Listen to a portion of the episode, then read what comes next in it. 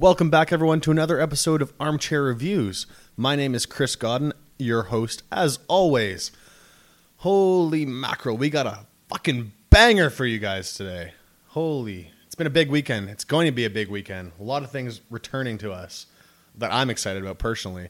Uh, first of all, NFL's back. The NFL is back. Got the fantasy going.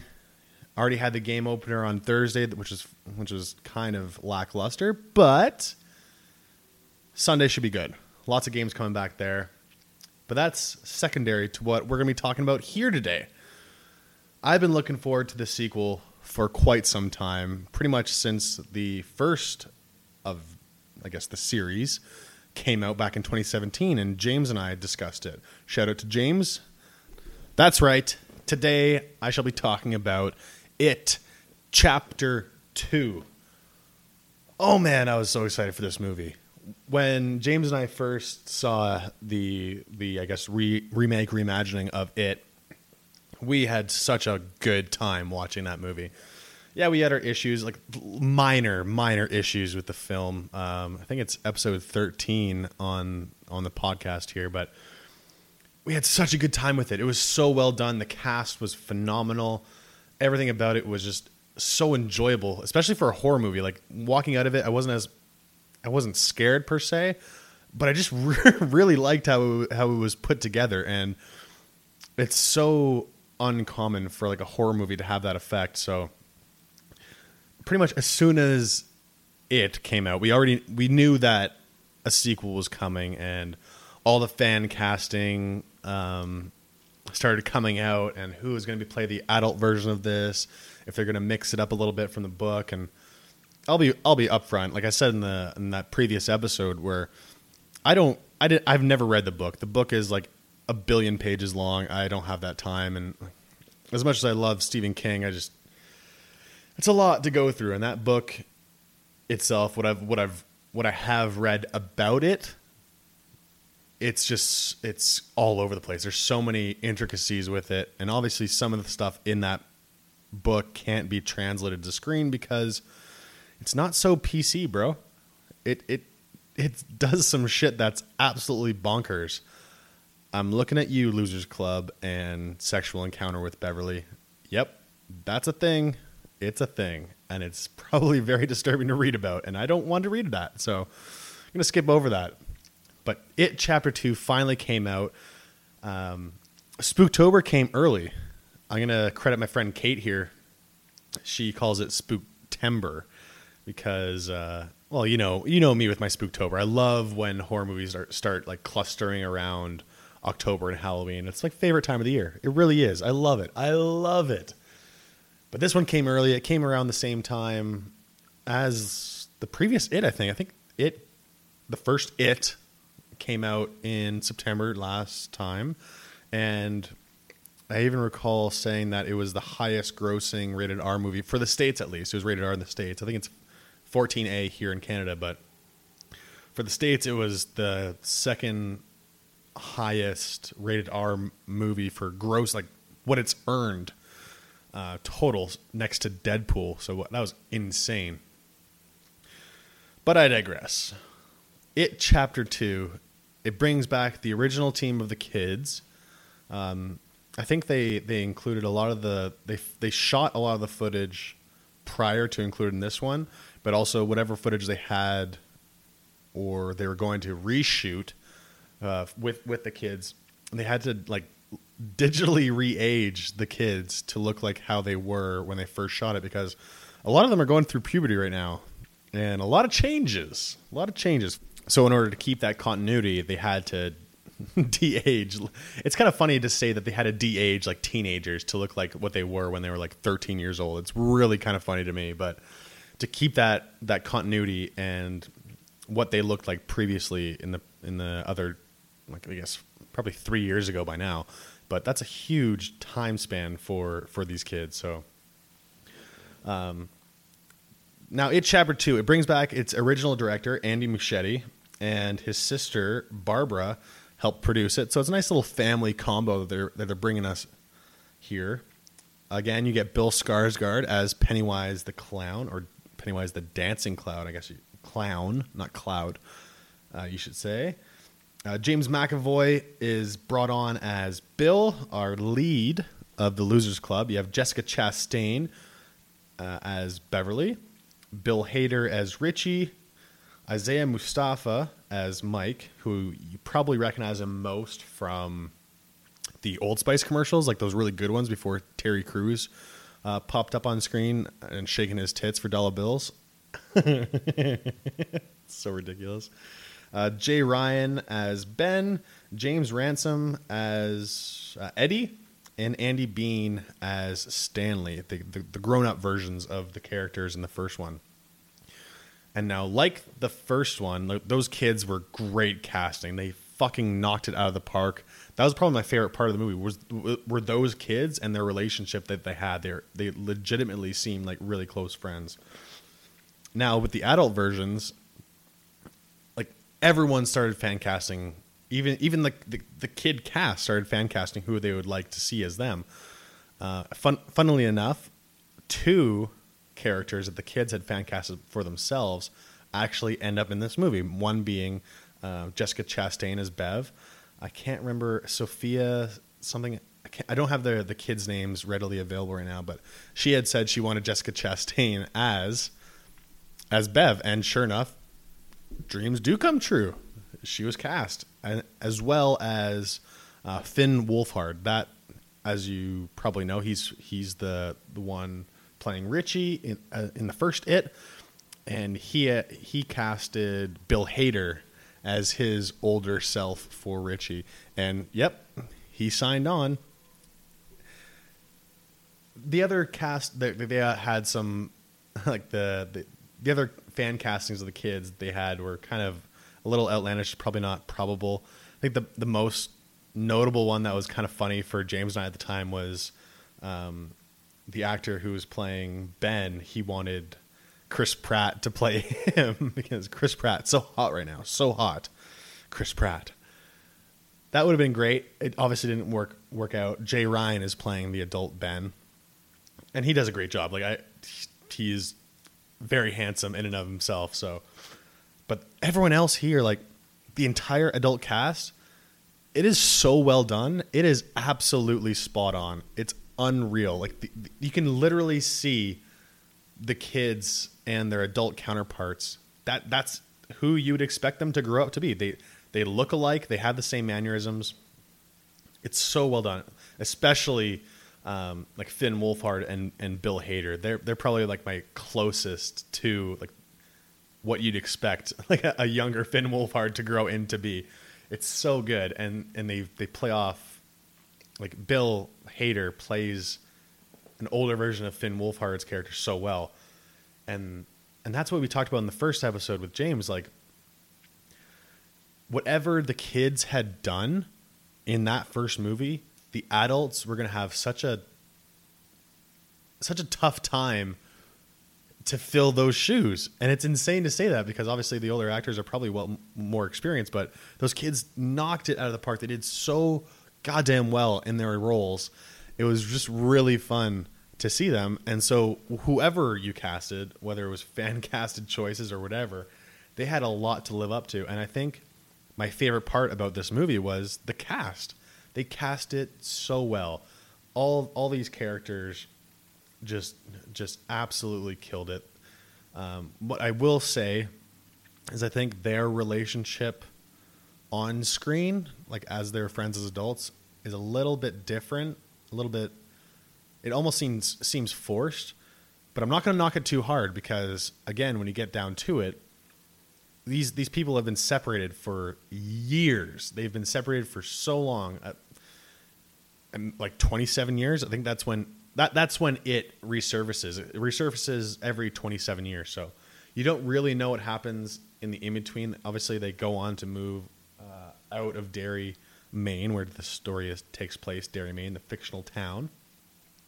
So they go on to do their own stuff, and so when they come back, yeah, you get them laughing and stuff like that. And I'll I'll get back to that in a second, but it it eventually kind of grows on you their relationship but i think the kids had just such a more closer connection that you can actually see you can you can literally physically see on screen that they that they re- really do like each other, not just on screen but off. Like you can tell they hang out with each other or had hung out with each other before. Uh, before I get into more details about the movie and all that good stuff, I just want to bring up a couple things here. So this one is this movie is 169 minutes long.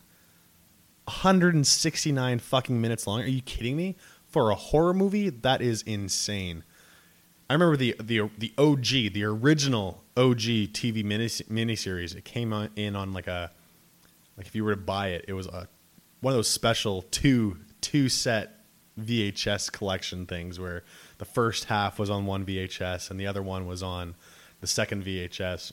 And you only saw that a couple times. I think like Titanic and shit because they're they're it's just so so long. But these new two are, are at least an hour total longer than the original one.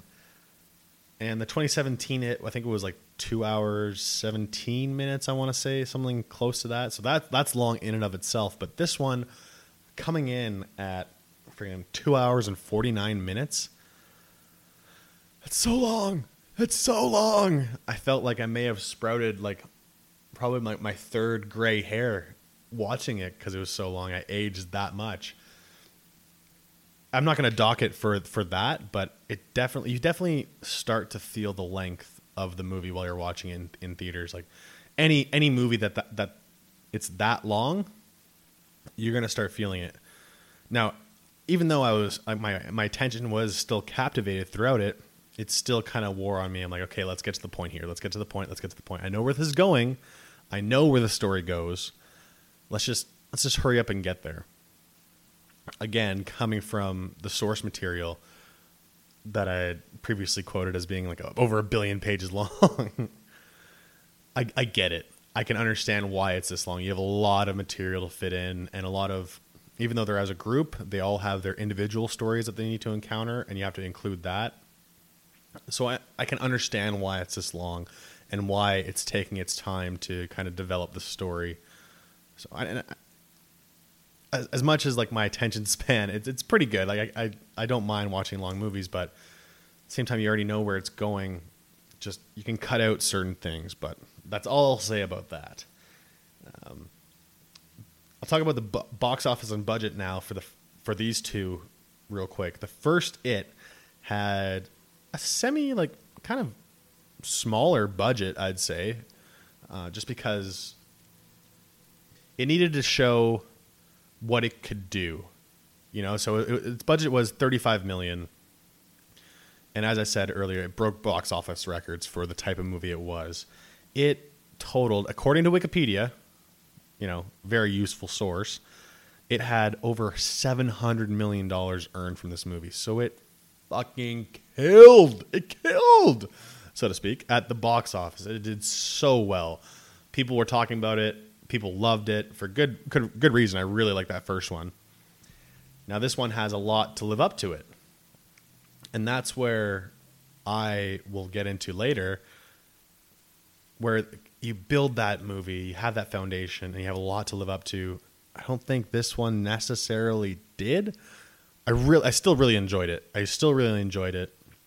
But it, I still it's always the first ones, man they do so well, and then everyone has these higher expectations, including myself, and it doesn't necessarily do as well as you would hope it would do or hope it would include in the movie. This one, uh, it chapter two, had a budget. It doubled. It over doubled its budget. It went up to sixty-seven million, which still, on a on a blockbuster level, that's still not that much. I mean, I'd love to have seventy-six million dollars to just throw around. However, I don't but you can see they invested so much more into this one, and that may go to the casting because the cast is in, insane, incredible, insane. So maybe that that money was allocated to them, but also you can kind of see like the effects that were used. A lot more CGI was included in this, but again, I'm going to circle circle back to that. So far, uh, I think there was some special screenings this past Wednesday, Thursday before its release on September 6th. So yesterday and Friday. So far, it's already made. Oh, sorry. Okay, I messed up. um, uh, my mistake. The budget was around 60 to 79 million, according to Wikipedia, but it's already made 76 million. It's it's already made that in a couple days. So by the final final tally goes out after the weekend, it'll I can almost guarantee it'll be in the 100, 100 millions. And it's going to k- kick out anyone who was in the top spot of the box office at the time, which it's probably not that hard right now because I think only like small movie dog shit movies are out right now. So you have Angel has Fallen that only had like this week only had like 11.8 million. They're already beating it. They're already beating the living shit out of anything that came out. And anything that has come out this week, it's going to be second fiddle to it too. I, gar- I guarantee it. I guarantee this movie is going to absolutely crush um, this week, next week, possibly even the, even the one after, because of all the hype that it's been getting, the the marketing, all that good stuff. So absolutely, they're uh, they're going to do well, and I, I want to say that if there was more to the story, they're gonna they would have had a sequel for sure because people eat this shit up just like Pennywise eats kids. It's constant. All right, let's get into it. Chapter two. Finally, enough of this frivolity. Let's just get into it. I really like how this movie opened up. Uh, I, I should I should rephrase that because it fucking opened on a goddamn hate crime. Yeah, these two gentlemen, they're at a fair in Derry, and then they get absolutely shit kicked by a bunch of street youth. Fucking street youth at it again, ruining this goddamn country. They start beating the ever little living fuck out of these guys just because they're gay. Excuse me. They really take it to them, and they actually flip one of them over the bridge or over a bridge into the the rapids underneath. And the partner goes and tries to find him because he's he's obviously weary. The other street youth they they take off. Their little gang fucks off because they're a bunch of cowards. And once Buddy shows up, he finds him on on the um, the other side of the shore. Who took him in and and rescued him? But none other than Pennywise the clown. He was the savior only to take a fucking huge chunk out of the guy's chest. You see him, you see that that effect they had in the first one, where his mouth just gets huge and open, sharp teeth come everywhere, and then just fucking jumps down, takes a huge chunk out of this dude, and that's the opening. That's the opening. You're like, oh shit. Okay, okay, okay, okay, okay, okay. Cool, cool, cool, cool, cool, cool, cool, cool, cool, cool, cool. I'm in for a ride here. I'm I'm gonna have a good time with this. Meanwhile, Mike Hanlon, who's played by Isaiah Mustafa, Mustafa, Mustafa, Mustafa, he overhears this on a police scanner. He's the only one of the original Losers Club that has stayed in Derry. Everyone is, everyone else is fucked off. And he goes to the scene. He finds some pop balloons, and then and then he walks around and underneath the bridge, painted all in red. Maybe you could assume it's blood says, Come home, come home, come home, come home. I think it's come home. And he's like, Oh shit. It's about about to get real again. It is it's happening again. All right. Well, I gotta I gotta get the crew and gotta get the club together again. So he goes on his on this giant uh, mission. Giant, I, I say enthusiastically. It's a it's a smaller mission. He just has to call a couple people, but he he starts calling the Losers Club members one by one. So he's talking to all of them. You got to come back to Derry. We have a promise to fulfill. We have a promise to fulfill. What bugged me about this actually was when he calls them, all he says is, for example, like, "Hey, hey, Bill, it's Mike," and Bill, played by James McAvoy, he's like, "Who, who the, who the fuck are you? Who, who the fuck is this? Is who's Mike? What, who? Like, I don't know who this is." And then he says Mike Hanlon. I think that's the character name. And he's like, "Oh, how's it been? It's been so long." Blah blah blah. But he he does that over and over again to the other characters. He just introduces himself over the phone. It's a it's a mysterious number that shows up. It's a random number. These characters don't have their cell phones at this time, or cell phone numbers, I should say, in their phone. So it's just a random main number calling. So they pick up, and all Mike says every time it's it's Mike. Yeah, Mike who? You think he'd learn after the first time that he a, a little bit more of an introduction needs to be done. I know you were good friends in middle school or the fuck, but have a bit of a better introduction so you, you can overcome this awkward. Hey, how are you? I know it's been 20 years. By the way, a clown's back and killing everyone.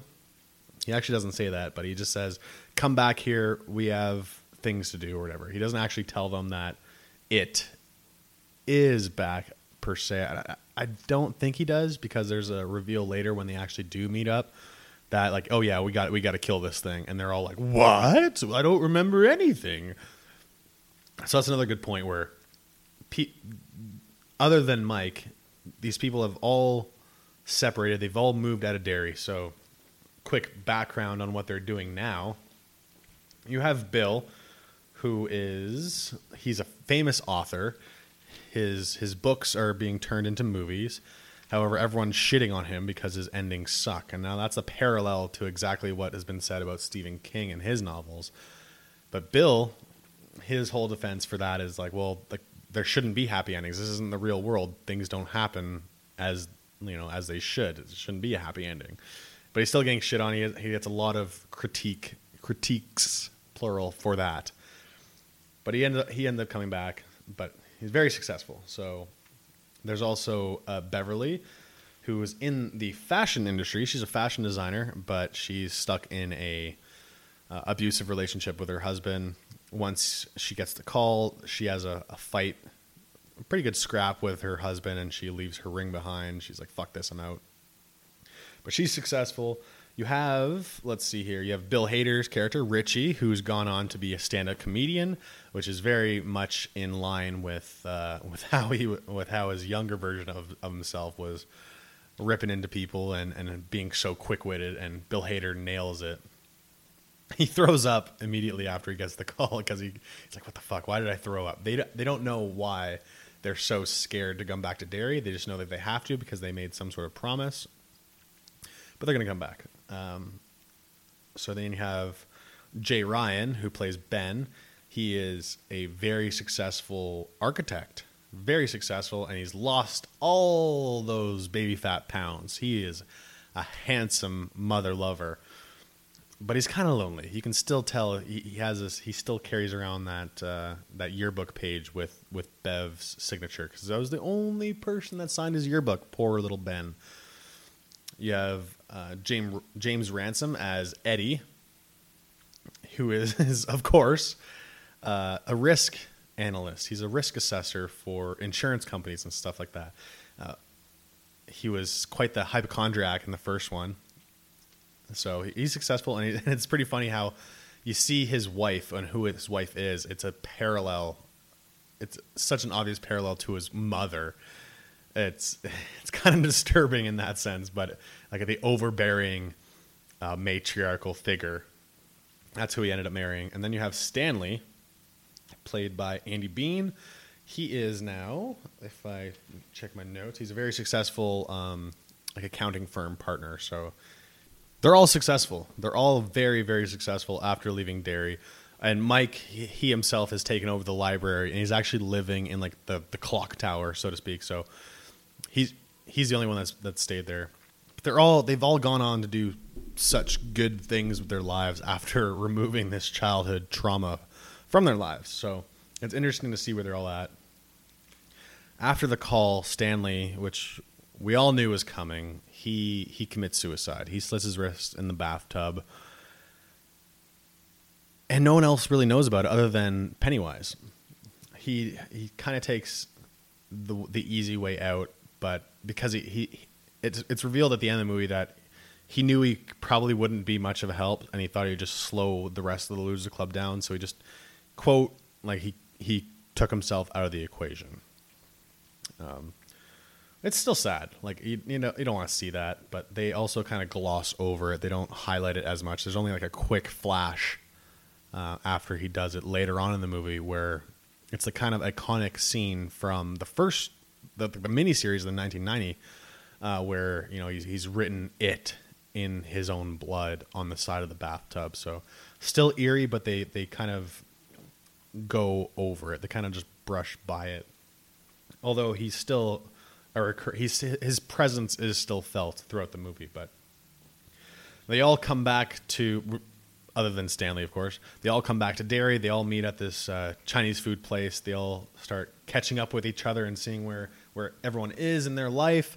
They're having a good time, and you can start seeing that the memories are starting to come back. Like it, it's slowly starting to come back, even though they don't know it. And this scene was good to see the the adults' relationships come back together. You know, they've been separated for so long, but they're still joking, having a good time. You know, they're drinking. And this is this is one of the parts that it kind of it it really frustrated me to see because it's it you know it's pretty good. They all get their initially it's pretty good. They they get their fortune cookies. They start opening it, and all it is is one word, and they all start putting together. And finally, they realize that it, it, it adds up like a Mad Libs game where it's like I uh, guess Stanley could make the cut, and and then inside each of the other the bowl of fortune cookies, shit starts popping out of them, and it it starts going haywire. These little creatures start popping out on like hatching almost out of these fortune cookies and start attacking them. And obviously, it's all in their head, but the effects are so bad. It's so fucking weird how they choose to have these creatures. It's so distracting from what's actually happening. I don't know if it's on purpose, if it's supposed to be funny, or if it's supposed to be terrifying. I don't know. But like a little baby's head on like this fly creature and like this one winged bat out of like making like the the fortune cookie flying stuff. It's so ridiculous. It's so so ridiculous. I was not a fan of that at all. I was not. It had the right idea to to have Pennywise fuck with them right when they all come back together, but the execution just I felt it was kind of lackluster, but at this point they're all like, "Oh, screw this. I'm out of here." A lot of them take off. I know like Ben and Bev, they go back to their hotel cuz they're going to leave. You have Eddie and Richie, they're like, "Fuck this, I'm out too."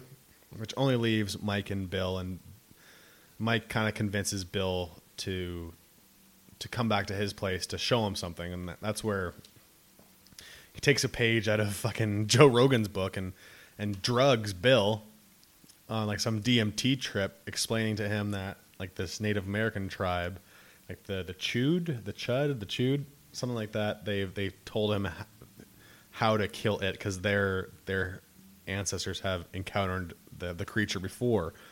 And so he, so Bill goes on this giant DMT trip, and it's kind of like this exposition scene on how to, how to kill this creature, or how to contain it, trying to capture it, or whatever.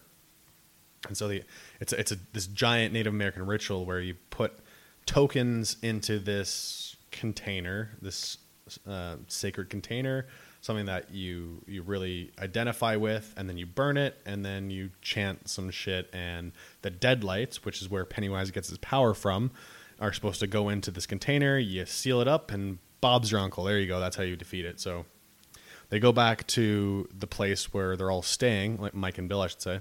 God damn it, I'm doing it again. I should keep saying I should say. I did it last week. I need to stop saying that right now. I'm sorry.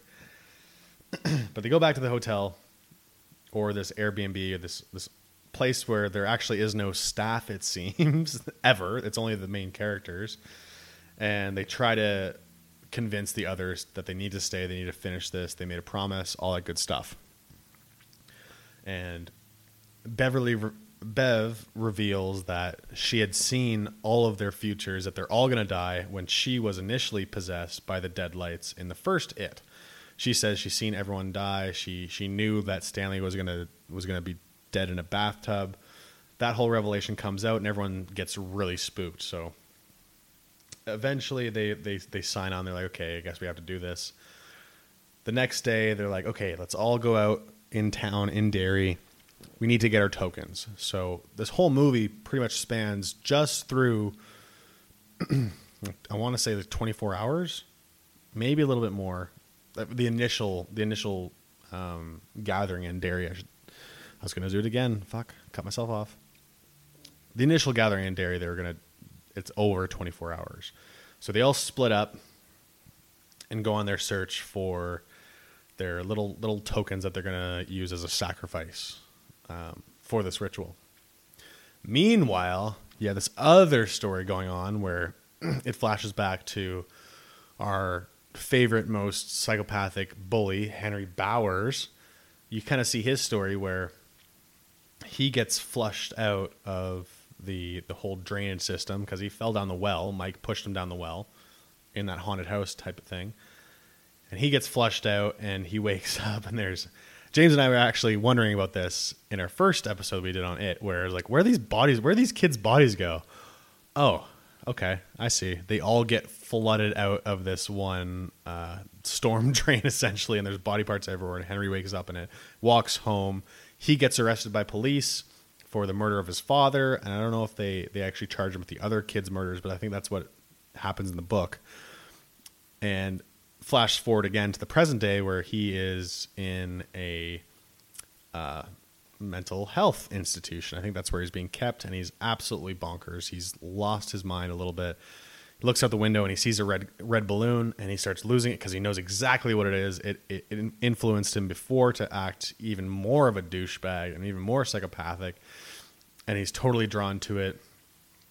It comes to him in the in the shape of uh, Hockstetter, I think that was his buddy who tried to use like an axe can body spray and a lighter to defend himself, but was eventually murdered by it. And he escapes. He murders one of the the other I don't want to say inmates, but one of the other individuals that are residents that have residence in this institution and he escapes. So you now you have a second secondary villain who again in the book plays a lot more of a of a bigger role. I think they cut it down because there was already too much to go on. But he's he's definitely there, and he starts causing havoc with the uh, the losers eventually. His his big scene really was when he just shows up at uh, at the I want to say I'm just going to say the Airbnb that they're staying at because it's not a hotel. It's just one of the, the places that they're all staying at. Has has his knife, and he stabs Eddie in the face like full blown right in the face through the cheek. And it's kind of a, it's actually a really good scene. I really like the scene because Eddie is is so dumbfounded about what just happened to him, and he just kind of like cry. he walks backwards into like the shower, pulls the curtain as if to as if to be like, "No, this isn't real. This isn't happening." Equivalent to like pulling your your eyes over your face with like a blanket while you're watching a horror movie, and and then so Henry starts walking forward, and you just see like a, this knife come through and stab Henry in the chest, and Henry escapes with this this fucking chest wound, and Eddie's just starting bleeding on the face, and I just thought it was a really as as traumatic of a scene that is that it is for the character. It's just such a funny scene and funny reaction because, of course, that's so in line with how that character re- would react to it I really liked how kind of awkward and amusing it was, but Henry doesn't really do a whole lot. Like he gets he gets defeated pretty quick. Actually, eventually by Richie with like an arc like a an artifact axe through the head, so he gets dispatched relatively easy. But I, I know why they had to include him because he's such a big part of the the main uh, source material. But he's just another another hurdle for them to jump over while they're out doing their thing and collecting their tokens. But they have a, they have a nice scene actually where the group before all this happens. Like I'm going back and forth here, but they have a nice scene where they're all trying to remember. They go to the, their old clubhouse, their losers clubhouse. Um, that's where they find their first token, with, which um, they're gonna use to represent Stanley. And it's a bunch of like hair nets so that they don't get uh, get like spiders in their in their hair and that's that's a good scene too because it flat it flashes back to when they were kids as well. And Richie's like, "Who the fuck is gonna wear this shit?" Cuts over to the rest of them in the losers club, and they're all they're all already wearing it. So it, it was a nice little touch there. It, it, it sees how their relationship has come, where it's come, where what it was. So it was really nice to see. And so they have their first token already. After they're they've they've seen the clubhouse and how like Ben built it excuse me. Like ben built that clubhouse, and it was already it's kind of like an underground bunker. But after they leave there, Mike decides, okay, we all have to go on our individual adventures because the token is specific to us. and I like how even Richie mentions it, where It's not the worst possible fucking idea to do. Like it's almost like he's self aware of how this happens in other horror movies. Like you never you never should split up in a horror movie. But that's that's the thing that everyone does in every horror movie. They all go their separate ways. And Cabin in the Woods did this too. They had a little bit more of a different description for, or as to why because they're all getting like drugged and influenced in a different way, but there's always that one person where it's like, "No, that is so dumb. Why are we doing that? We need to stick together. We need to fight this thing together." But eventually they all go on their different paths and that's where a good chunk of time in this movie um, is dedicated towards is their own individual journeys to kind of find their their old selves. So let's briefly talk about that then. Um, you have bev who who goes back to her old residence with her abusive father. She goes back there um, revisits her old apartment and it's an old lady that uh, that lives there now. And it's this is from like the the trailer, one of the first trailers I think for it too, where it's just this creepy old lady and there's uh, there's clearly something wrong with her. She has like these these long silences and staring, and she has like these weird scars on her chest. And meanwhile, Bev goes back and collects her her little piece, which is her uh, like this this old postcard that she got from her quote unquote secret admirer, who she thinks is Bill. It's this poem that keeps coming back, but it was actually Ben that wrote it. And she collects it. She has tea with this old lady, and uh, she goes back. The old lady goes back in the kitchen, starts fucking around there, while Bev starts looking at pictures, and she sees a picture of like Pennywise as like this this old man. That was her grand, like that was the lady's grandfather, so to like I guess so to speak. Um, but it's obviously a, like a fake history of who who this old lady is. She recognizes that person as, as Pennywise, especially since it says Pennywise the clown or some shit on on uh, an old like buggy, an old cart in that picture. And you see this old woman like doing like a jig, like crawling around. She's naked now, and then this is where again it it really defeats the purpose of the the build up because the build up is so good, but then the payoff it just ends up being like this giant fucking 17 foot tall witch, naked witch with these like saggy boobs attacking Bev. And that CGI is just so poorly done. I think it, the effects were not great. Like that that's my biggest pet peeve with this movie is because it is good and it does have great intentions and it does have this great build up for these scenes, but the CGI is so distracting. It's so distracting when when this person when when it, whoever gets in that situation where they're in peril. It's just kind of more comedic than everything anything. That's what I thought at least.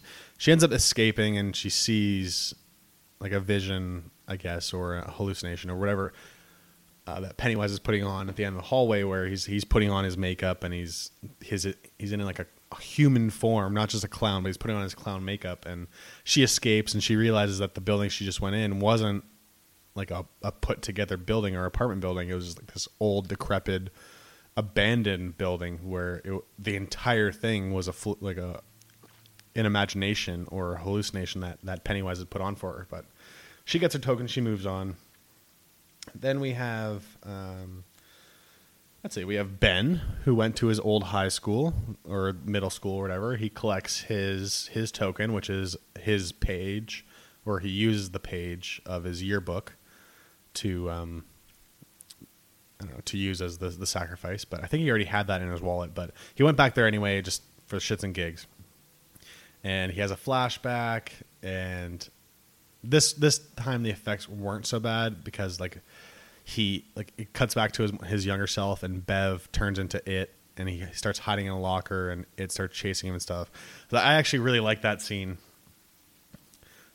quite a quite a bit because it's it's it's, per, it's really personal to him uh, as well because you have this person that that character is so in love with kind of turn on him and he he knows it's not real, but still he can see it. Like it hurts him that much more.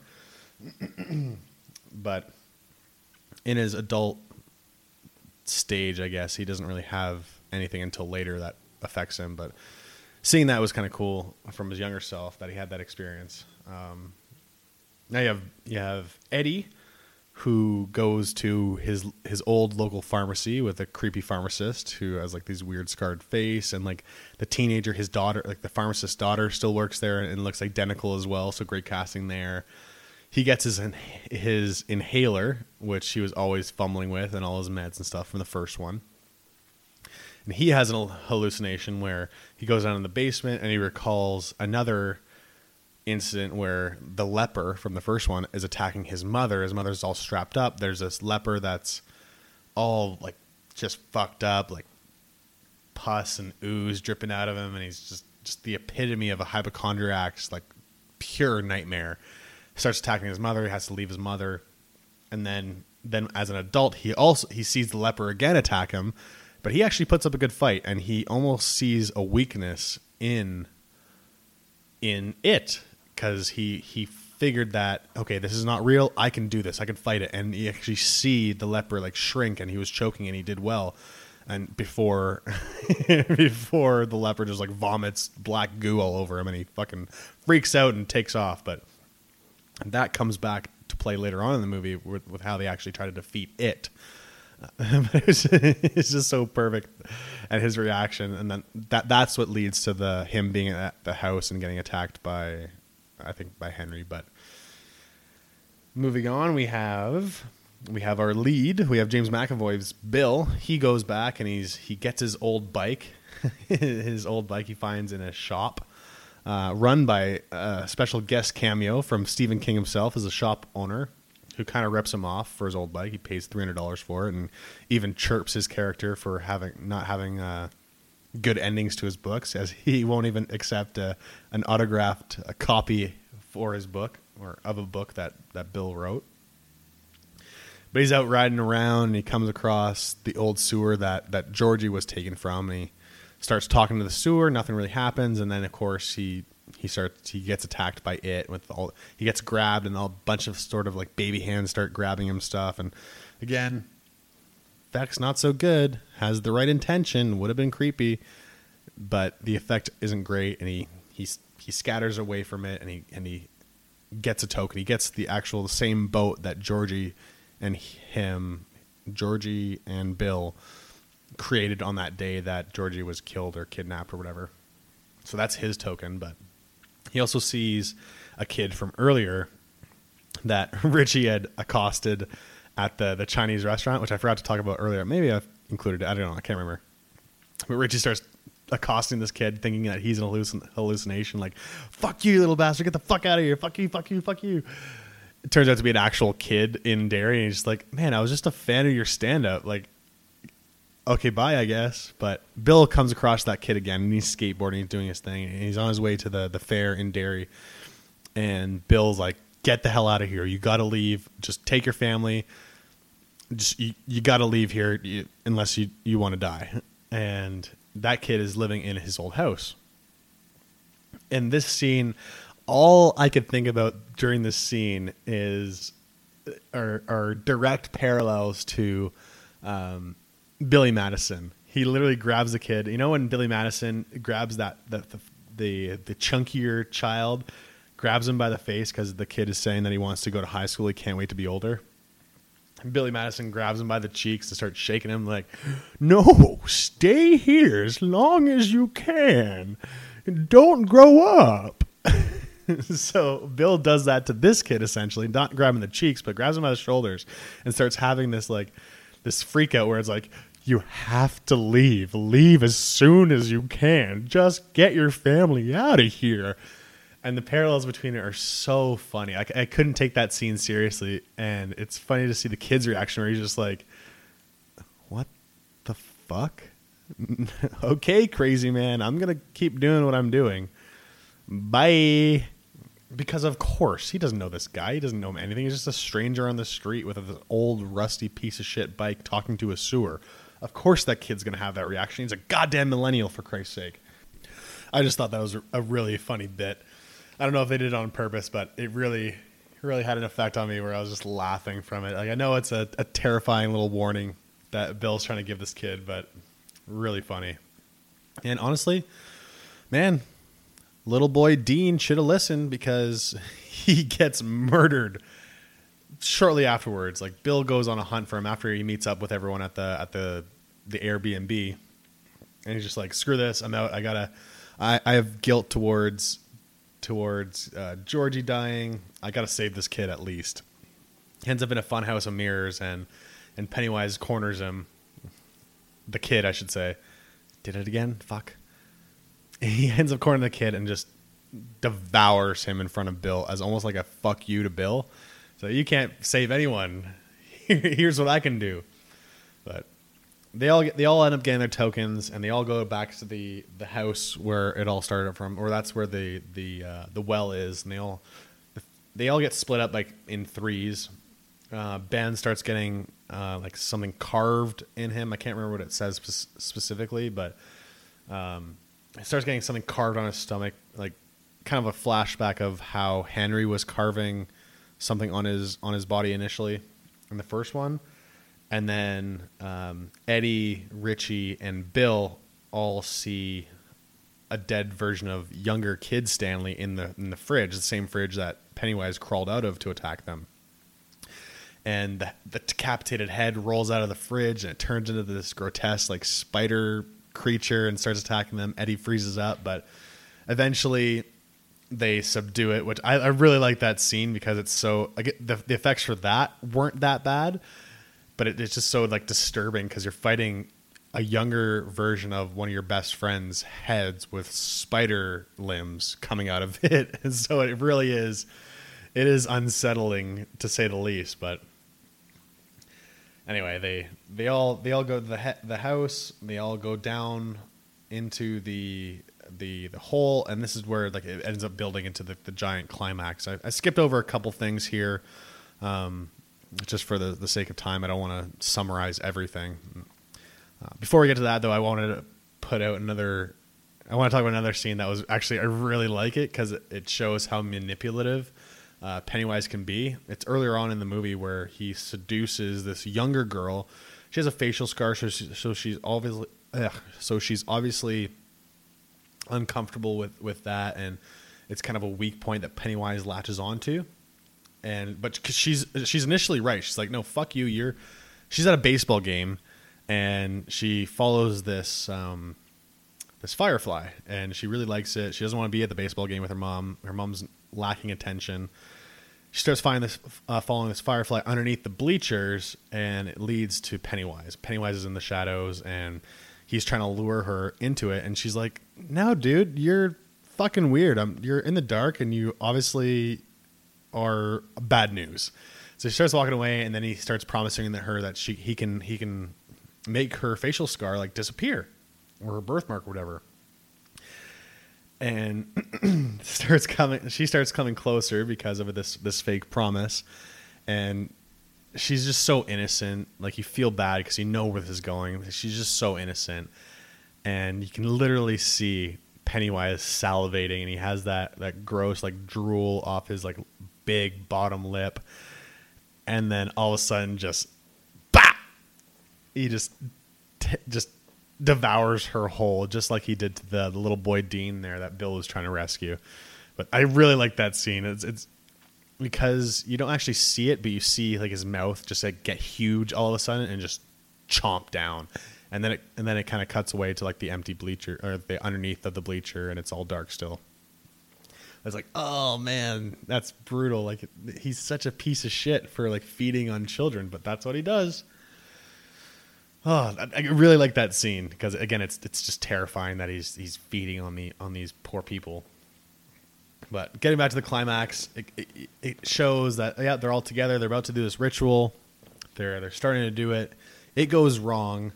Pennywise comes back. He's this giant figure, like mainly from the, the torso up. He's still like human, but his arms and he has these arms are like scythes and his legs are like spider limbs, which is a lot better of an effect than the original, the original 1990 version, where he's just like this stop motion clay animation spider. So at least they updated it well in that regard. But they start he starts chasing them around, and they're like they're kind of shell shocked because like the, what initially happens, they get the deadlights in this in the uh, the container, like the Native American container I should probably say container one time. Yeah, so it's a Native American container, container, container, container. But then before they can get it closed, this giant red balloon starts forming and then pops, and it kind of blows everyone back. And I like how they had it's it's almost like this World War II effect where everyone has that that they can't hear anything, but it's that that loud ringing sound that they hear, and they're all kind of like confused as to what's going on, as if just this big blast happens. So I, I like that effect. But Pennywise is not to be defeated and starts chasing them around, and they eventually kind of like find cover or whatever. They they each go into their own like personal hell, pretty much that Pennywise is, is has concocted for them. Like Bill goes like he get he dives into water to avoid uh, Pennywise, but he ends up being in his basement, his flooded basement with his old self and Georgie, which I I kind of like that scene because it shows him like kind of puppeteering an older version of Georgie eventually, which I really like from the first movie. You don't really it's a quick little thing, but you don't really really see it, but you can see Pennywise using a dead version of Georgie as like a puppet, and it shows that in this one that Bill is kind of doing that, and he's talking to his his younger self. So I that was a good scene. I like that, and then it shows Ben in the clubhouse, and the walls start caving in. He starts getting buried alive.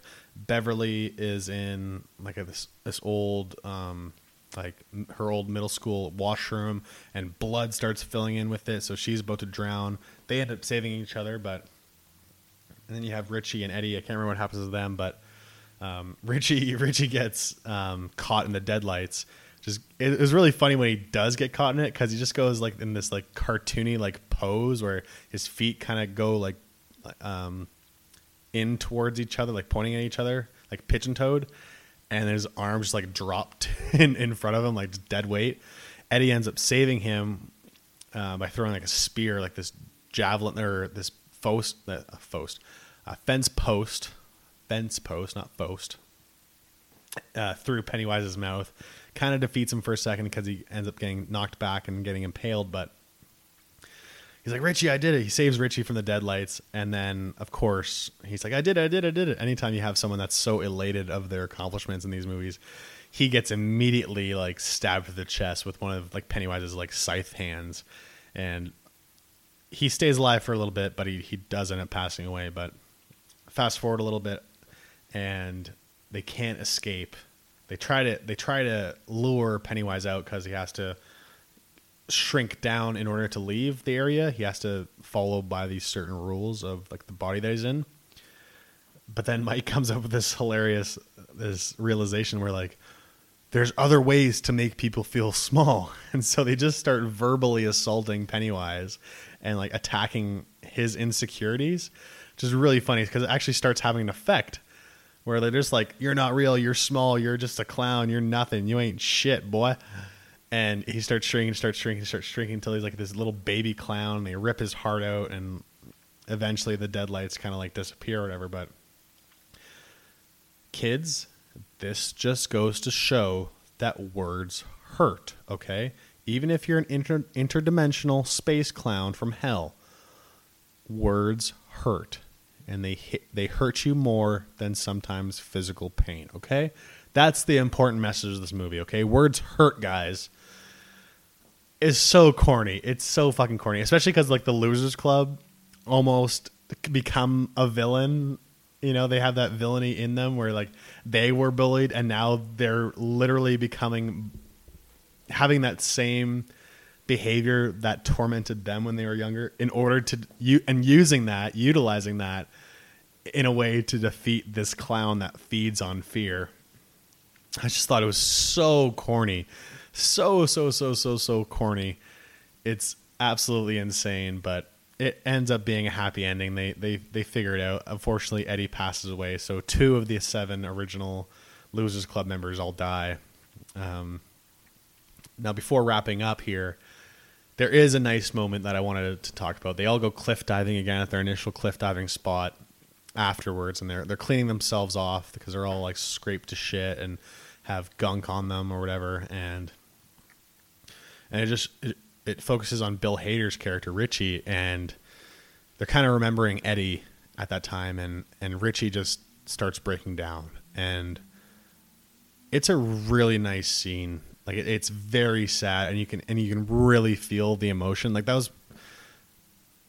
It, it really did feel like gut wrenching that he just lost someone that he really loved. Like even though him and Eddie had like a back and forth where they're always chirping each other and making fun of each other, like you know that that friendship was so deep and they really did care for each other and to see Richie finally like break down like that in this moment of calm calmness it was really nice. It, it, it was a nice little touch and i'm glad they included that. And then and you also have the real like bev's realization that she she figured it out but now it's settling in where where ben was the one that wrote the, the poem that she's been longing like really had a had an effect on her that a nice person could really actually like her and appreciate her and she realizes this and they they share a moment they start a romantic relationship so it's nice to see that like oh because throughout the movie it's you can see it's haunting ben the entire time he's still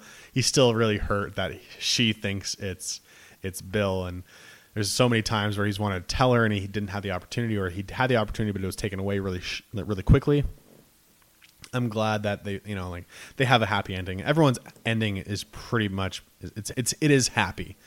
It is a happy ending. Mike moves on from Derry. Everyone leaves, and they're all still close. They all they all go on to do their own things. Um, so it, it was a nice way to finish it up. But just like that that climax with uh, instead of just beating the living fuck out of it like they did in the first one as kids, they just they verbally assault him. I thought that that ending was was really cheesy, and I mean it is what it is, but whatever. Um, I don't really have much else to say. There's nothing else that really stood out for me in this movie. Like again, again, it's two hours and 49 minutes. I know I, I glossed over the main things, but I, I, talked about what I wanted to talk about here, I think. And again, I, re- I really like this movie. I did enjoy it. I just didn't think it was as put together as the first one. The first one was really good, and this one, at times, it could feel a bit disjointed. I know they're trying to work with multiple timelines of when they were younger and now when they're older, and trying to piece that together and including all those little things. But I'd still say like at least seven out of ten, like easily seven out of ten, especially for a horror movie. But it, it I'd rather I'd probably go back and watch the first It sooner than go back to this one whenever it comes out again.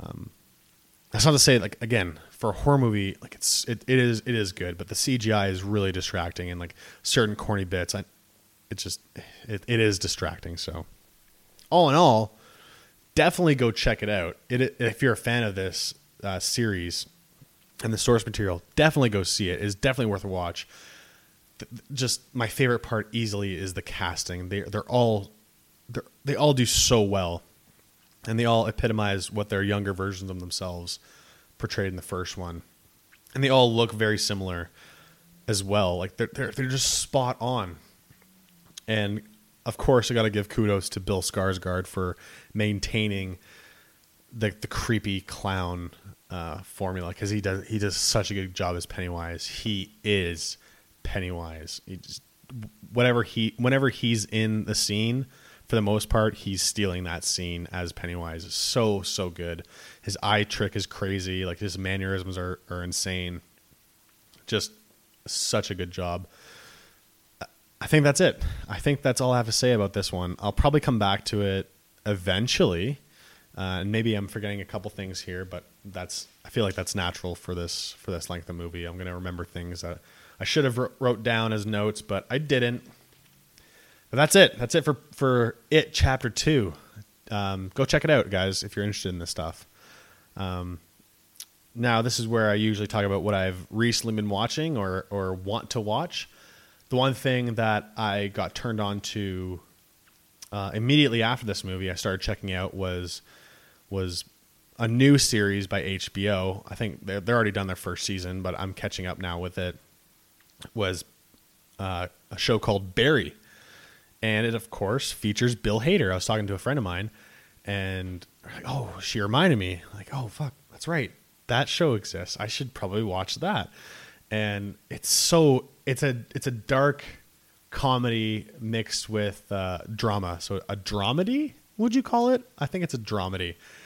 It's so good. It's like 30 minute episodes, something like that, and it all it's all based around this character Barry, who is an ex-military man who comes back to the states, and played by Bill Hader, and he becomes a hitman, and he has this a handler, and he uh, he comes across this mark. He's hired by the Chechens or Chechens to kill this one actor guy who's been sleeping with one of the Chechens' wives, and he so yeah, no problem, I can get it done. Like, how do you want it done?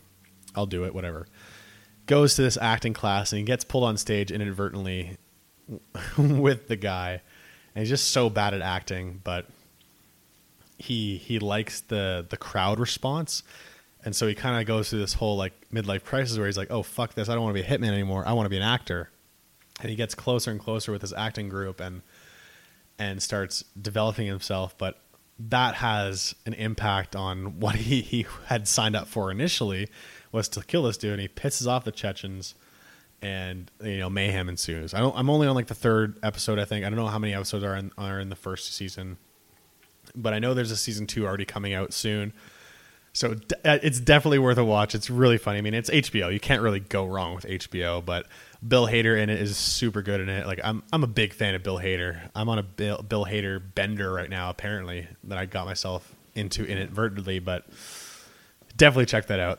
But as opposed to any, or with regards to anything else, I know there's a new season of Archer on Netflix that I started watching as well. It's been pretty good. I like how they're just taking the characters and throwing them into different types of genres and they're not keeping with like the main storyline anymore. It's funny to see those characters react. Like this one, it's like in a space adventure, so it's really kind of fun. But yeah, that's that's it for this episode, guys. I think I think we wrapped it up. I think that's it for uh, episode 59 here. Just want to say thanks again for listening and putting up with my uh, solo bullshit. I know it's a little bit more tough. I, I'd rather have someone to bounce off ideas of, but it's the way of life here now. I'll try to get some guests on, some some work buddies and stuff like that that are interested in doing this stuff and have their opinions. So I'm not uh, the only speaking head, because even I get tired of listening to myself. So thanks again for listening. If you want to email the show, you can email the show here at oh my god and audio at gmail.com. I'm on Instagram. Um, my own personal one is Christopher Gods, and the show email is at Armchair Reviews. We can you can find the episodes on iTunes, Spotify, SoundCloud, on Pippa. These the the audio goes out to YouTube as well, so there's a plethora of ways to listen to the show. Um, yeah, that's it. Until next week, guys. I appreciate it. Hey, we floated on by, no problem. Until next week. Bye bye.